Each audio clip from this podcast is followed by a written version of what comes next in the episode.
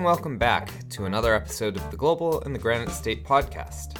As always, I'm Tim Horgan, the Executive Director of the World Affairs Council of New Hampshire.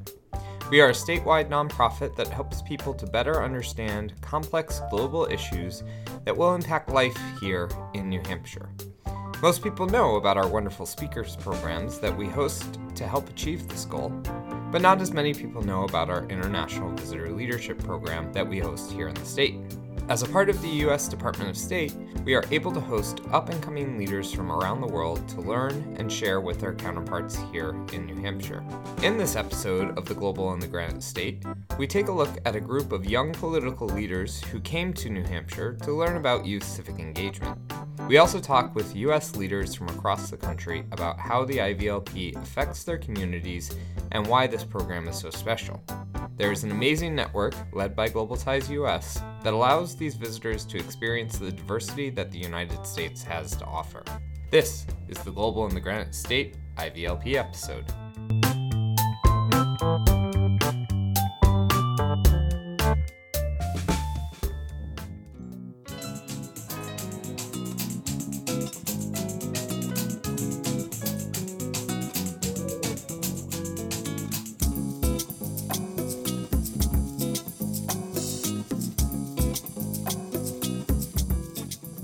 Hopeful, openness, friendship, smiles, powerful, global understanding, Ohana. beneficial. These are just some of the words that people use to describe the State Department's International Visitor Leadership Program and the power that it has to build a better world. I was recently at the Global Ties US National Conference and had the opportunity to meet with these four global leaders in international exchanges to hear firsthand how and why they engage with this program. This four day conference is an amazing opportunity for this network of nationwide organizations and State Department leaders to come together and share best practices as well as stories. For those who are not familiar, the IVLP celebrates its 80th anniversary this year and is the State Department's flagship exchange program. Bringing over 5,000 visitors to the U.S., this program allows working professionals to interact with their counterparts from around the world.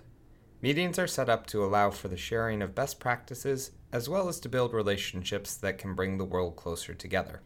Speaking with Felicia Maxwell Barrett of the Utah Council for Citizen Diplomacy, she was able to share a great story about a female entrepreneur who visited Salt Lake City. I've also got this really great woman that we hosted for a women's entrepreneurship. She's from Sierra Leone. She sent us a story about how she had to drop out of high school, but in doing so, definitely recognized that there was a lot of work that needed to be done for women's empowerment. And so she started a nonprofit. It was helping women get micro grants and then basic education. And she said that her short time in Utah made it feel like she had gotten a master's degree in the work that she was doing. And she was so excited to take the resources back, share it with others in the community, be able to implement it into her own organization. And one of the things that we have really been focused on over the last few years is capturing these stories of impact. And so when we hear these really great stories about master's degrees from the knowledge that they're experiencing coupled with you know one of the statistics we have we have witnessed is that 76% of women who come to the United States and meet with our women leaders now feel more empowered when they go back to their own community. It truly is through these direct exchanges that powerful changes can be made in the lives of people who experience this program. Many visitors go back home feeling that they have learned the skills they need to improve their country's outlook and have built relationships that will continue to help them in the future. Erin Hoshibata from the Pacific and Asian Affairs Council in Hawaii perhaps said it best when I asked her about what words she would use to describe the power of the IVLP. Ohana, it is a Hawaiian word, as you know, that means family. And at the end of the day, we are a global community. We need to be connecting more with our brothers and sisters across our waters. And that's what IVLP does. You know, we really try to, of course, build community internally. We're trying to bridge across borders, but we're all trying to become a global family, a global Ohana. Janelle Coswell from International House in Charlotte, North Carolina, provided a similar sentiment about the power these exchanges have to bridge divides and create new relationships that benefit everyone. And it's great to see people come to that realization and realize, oh, this person could easily be my friend because we have so much in common. And what do you know? We like the same sport. And, you know, I, I love to see that. And I think that is a tremendous value. Not only do these programs create warm feelings about different cultures, but they also create some concrete results and international partnerships. Here in New Hampshire, as listeners may remember, a group's visit to the Freedom Cafe in Durham, New Hampshire, produced a partnership with a human rights organization in India looking to replicate the nonprofit coffee shop model back home. They were able to send two people to New Hampshire to intern at the Freedom Cafe in order to learn the ins and outs of how to do this. If you have not heard that episode, check out episode 12 from November. It's a really inspiring story. Also, Paul Champleau from Cultural Vistas in Washington, D.C., provided a concrete partnership that would not have happened without this program. It was a multi regional project bringing together about 25, 26 English teachers from around the world. They were basically coming to learn more about best practices in teaching English as a foreign language, and they also had an additional focus on American culture. They wanted to learn more and experience more about American culture so that way they could relay the context of learning the language to their respective students. We had one Japanese participant who ended up setting up an exchange with a school in Santa Fe with a Native American Indian school. So, I mean, it was just a joy, pleasure to, to get to know those visitors, that group, and to program for them. And I still, I'm connected to them on Facebook, and that's another great aspect of them. They still write to each other, they still post up pictures and say, thinking of all my brothers and sisters from the multi regional IVLP project. So, it's really great to see them staying in contact. Beyond the value that visitors see on this program, locals also have the opportunity to share in the benefits. One favorite story from New Hampshire was of a home hospitality host who invited a group from South Africa to her home a few months before she traveled to their country. Not only did she build a strong relationship with these visitors over a shared meal, she also got the chance to see some of them when she visited. While in South Africa, our home host got a behind the scenes tour of the Capitol building and was invited to the four day long wedding of the president. There's no way she would have gotten to experience this without the IVLP. Felicia, in New Mexico, shared a similar story. So we've got one volunteer who hosts our local dinner program called Home Hospitality, and he is a photographer, and he's been hosting our volunteers for dinners for years and years. Well, recently, within the last year, he was talking to one of the visitors about his photography business. And as a side hobby, this visitor's like, Oh, I do photography as well.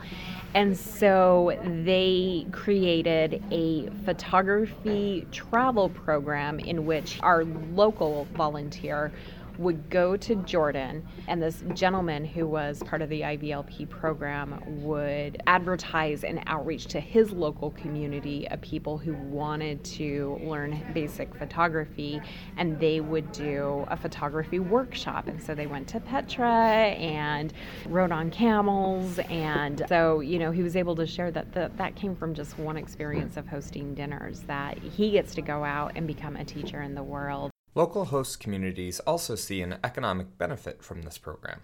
With visitors coming to stay in hotels and eat out in restaurants, the impact can be quite large. The New Hampshire community sees a yearly economic influx of at least $525,000, which is probably on the low side once you factor in the shopping visitors do to bring presents home to their families. For Salt Lake City, the local economic impact is even higher. For us, it's a million dollars, which is huge. There are not nonprofits in Utah that can say the same thing. And we're really proud that the companies that we do business with are local. So, as much of the funding that we receive does stay within our own community. The same can be said for Charlotte, North Carolina. Oh my gosh, IVLP has such a big impact on Charlotte. Not only the economic side, where they stay in hotels, they shop they go to restaurants, they do cultural activities, they go to shows and things like that.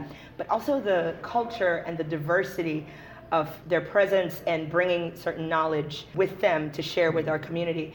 Because not everyone in the United States has the resources to travel abroad and to go to another country, to step outside their comfort zone, and to experience a person from a different national, racial, cultural background. And so it enriches our community in that we can bring our local community members with their professional counterparts from all around the world and for them to realize to see that we have more in common that differentiates us in addition to all of this, the IVLP is a key tool in the U.S. Department of State's box. The best ambassadors of the country are the everyday people that visitors meet with and interact.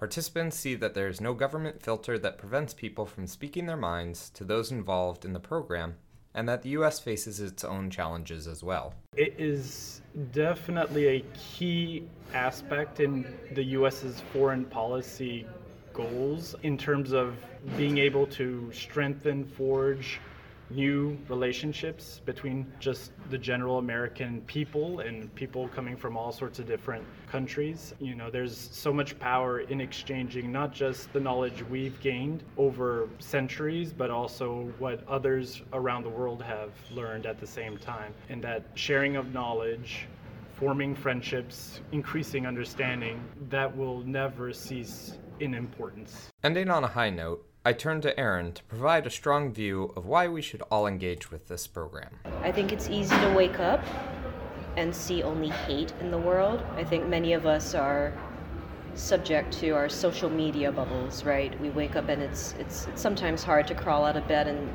remind yourself that there is good in the world and IVLP is a constant reminder when you see their smiles, when you see them connecting with your resources in your local community, that people are kind, that people do want to help each other first and foremost. To find out more about the International Visitor Leadership Program in New Hampshire and how you can get involved, check out our website or contact Anise Jasmine Sayers at the Council.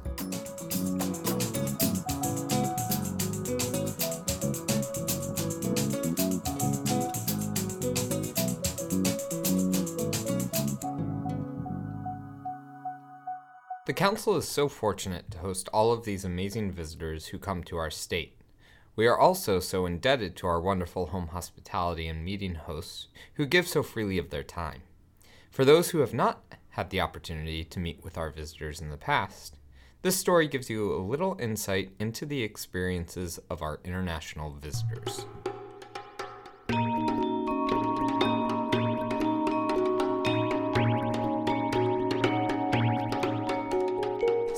We are invited by the U.S. Department of State uh, addressing the issues of the youth uh, political engagement in the millennial age. Recently, the World Affairs Council of New Hampshire hosted a group of five youth civic leaders and election officials from Indonesia as a part of the International Visitor Leadership Program through the U.S. Department of State. This program brings over 5,000 international participants to the country every year, building important connections around the world. The World Affairs Council of New Hampshire sets up meetings for them with their counterparts to share best practices in a given field. We took some time to speak with one visitor, Fanny Alam, to learn more about their experiences here. My name is Fanny. Yeah, I, I know my name is a little bit biased gender, and I'm male. okay, I'm working in one of the local NGO. The name is Bandung uh, School of Peace Indonesia. Fanny is actually the founder of this non governmental school, which uses digital platforms to educate and inform young Indonesians on how to become more politically engaged. Many of the programs this school runs focus on promoting tolerance, diversity, and to prevent the spread of disinformation, a problem around the world. Focusing on youth, Mr. Alam noticed that many similarities and differences between our countries occur. I believe that uh, what we have been doing in Indonesia, uh, talking about the youth engagement in politics, is also similar to what you've been doing here. And then when we compare to the use of the tools, I guess both of us are using the same tools, yeah, for empowering social media, for example. Yeah okay but maybe more politically uh, we are also interested in comprehending about how the system of the politic is running in here and then how uh, the candidates here even uh, try to approach the youth so that they can be more, let's say, maybe engaged, maybe more politically to see the situation because you know that the political system in, in America maybe is very dynamic, right? Many of the issues that are of interest to youth in the United States are also concerns to young people in Indonesia, although many differences do emerge. I am really concerned about how uh, the youth in America actually are interested in amplifying the climate change because it should be our concern in Indonesia that actually climate change is also very dangerous, right? And then it change all the design maybe or the country even right? When it comes to political years uh, some of issues in indonesia which always emerge are such as religion issues especially religion minorities and also other minorities issues such as LGBTs, okay, and even issues of uh, ethnics is also included inside there. However, one major difference was readily apparent. We don't have any uh, student student loan platform in our country, uh, but maybe it could be one of the new generating issues. Maybe uh, a lot of politicians would like to emerge later on there. Getting to why the group was visiting New Hampshire in particular, Fanny provided some wonderful insights into the power of this program to illuminate ideas and create connections for his work back home. So, our target is actually to learn about how we could learn about uh, what the youth uh, movement in politics in here is doing and then how they can also use the tools for let's say maybe for empowering themselves yeah, politically. Democracy i guess in america is uh, one of the examples that actually every country would like to see. In indonesia it's also running well. Yeah i mean because we can see the increasing number of the voters. Uh, I guess it is also one of the indication that democracy is running well as well. Speaking of voters, particularly young voters, Fanny had some interesting insights into the concerns he has for his country. In terms of voter turnout, no, it is not the problem anymore. But yeah, but uh, what I'm concerned about is the swing voters among the youth yeah. because I really I really don't understand why the youth would like to vote this candidate or this candidate yeah so that's why uh, for examples what uh, i've been doing in my organization is just like uh, to give the civic and political education for the youth to raise their awareness that actually politics is important okay and then no matter what candidates uh, you are going to vote you need to be responsible so building responsibility is very important why you choose this why you vote that he also had a great response to the question of what he'll tell the youth he works with back home when he returns. I'm going to tell them that the basic is politics is important. Yeah. When they come to our place, maybe to study, so it is also a part of the political situation as well. Okay, and then we also try to appreciate people who are not voters, but at least we try to give the, let's say, maybe to build their awareness that if you don't vote, it means there is going to be uh, some kind of maybe consequence. Some of the consequences maybe could be could be appearing from public policy, maybe, and then if we don't try to vote, so it means we lose our voice, right? We cannot try to influence the politicians, maybe addressing the public policy. That's examples maybe that I'm going to introduce to them. During their time in New Hampshire, the council set up a wide range of meetings for this group.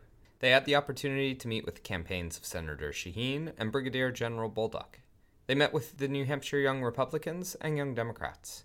They got to attend events for Bernie Sanders and Elizabeth Warren, as well as several other nonprofit organizations. According to Mr. Alam, despite what they see in the news back home, finally we see the reality, right? yeah, I mean, because uh, so far we've been uh, hearing about uh, the news about America, maybe in, in our country, and then finally we, we come here and then we just research about by ourselves, and then we find that, well, everything is running very dynamically, you know. I mean, no matter who the president would be, or maybe even right now the, the president is real okay, the president right now has got a lot of negative impression, I guess, from from everyone.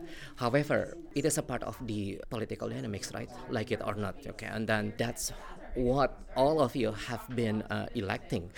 that's the result, okay. And then it also shows about how people in America uh, have the diversity as well, yeah, in politics. Without a doubt, this program is hugely beneficial to the security and prosperity of the world. By building these international connections and relationships, the Council and its partner organizations work to strengthen systems around the world that will help maintain stability in other countries. We also build the bridges of understanding that open societies to each other, overcoming stereotypes and misconceptions. This is an important program to the United States foreign policy and something that we hope to continue to have benefit the state for decades to come. I want to take a moment to thank all of our meeting and home hosts for their generosity and willingness to engage with our visitors. Your efforts as citizen diplomats go well beyond just a single meeting.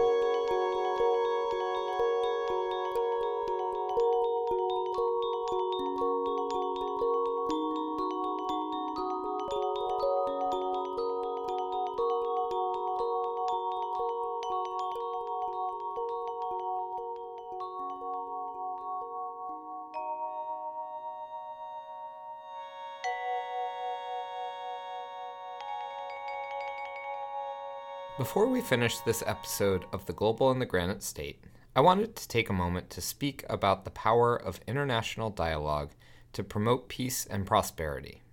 For the past 80 years, the U.S. Department of State has run the International Visitor Leadership Program, and over 500 participants have gone on to become heads of state. Making sure that these people have a proper understanding of what the U.S. is really like could not be more important. For a federal program with such a small budget, the impact this network has is incalculable. The long term benefits of building these relations are also innumerable and can be seen with every group that comes to the US. In the time in which global tensions are rising, strong relationships between countries is what can help prevent the outbreak of global instability. The World Affairs Council of New Hampshire is dedicated to doing our part to help create this world through our international exchange programs, speakers programs, and high school program. However, we cannot do this work on our own, and we need the strong support of the global community to help us continue our efforts. If you are listening to this podcast and are able to become a part of our local community, I hope you will consider attending our events, hosting visitors, or becoming a member of our organization. If you simply enjoy the timely and interesting stories we tell here on the Global and the Granite State podcast, I hope you will consider making a donation to our organization to help us continue bringing great programming like this to the wider community. As global challenges continue to grow, it is important that people remain informed and understand how these issues affect our corner of the world. Thank you so much for your support, and we hope you will continue to engage with our efforts. To become a member of the Council or to make a donation, please visit our website at www.wacnh.org.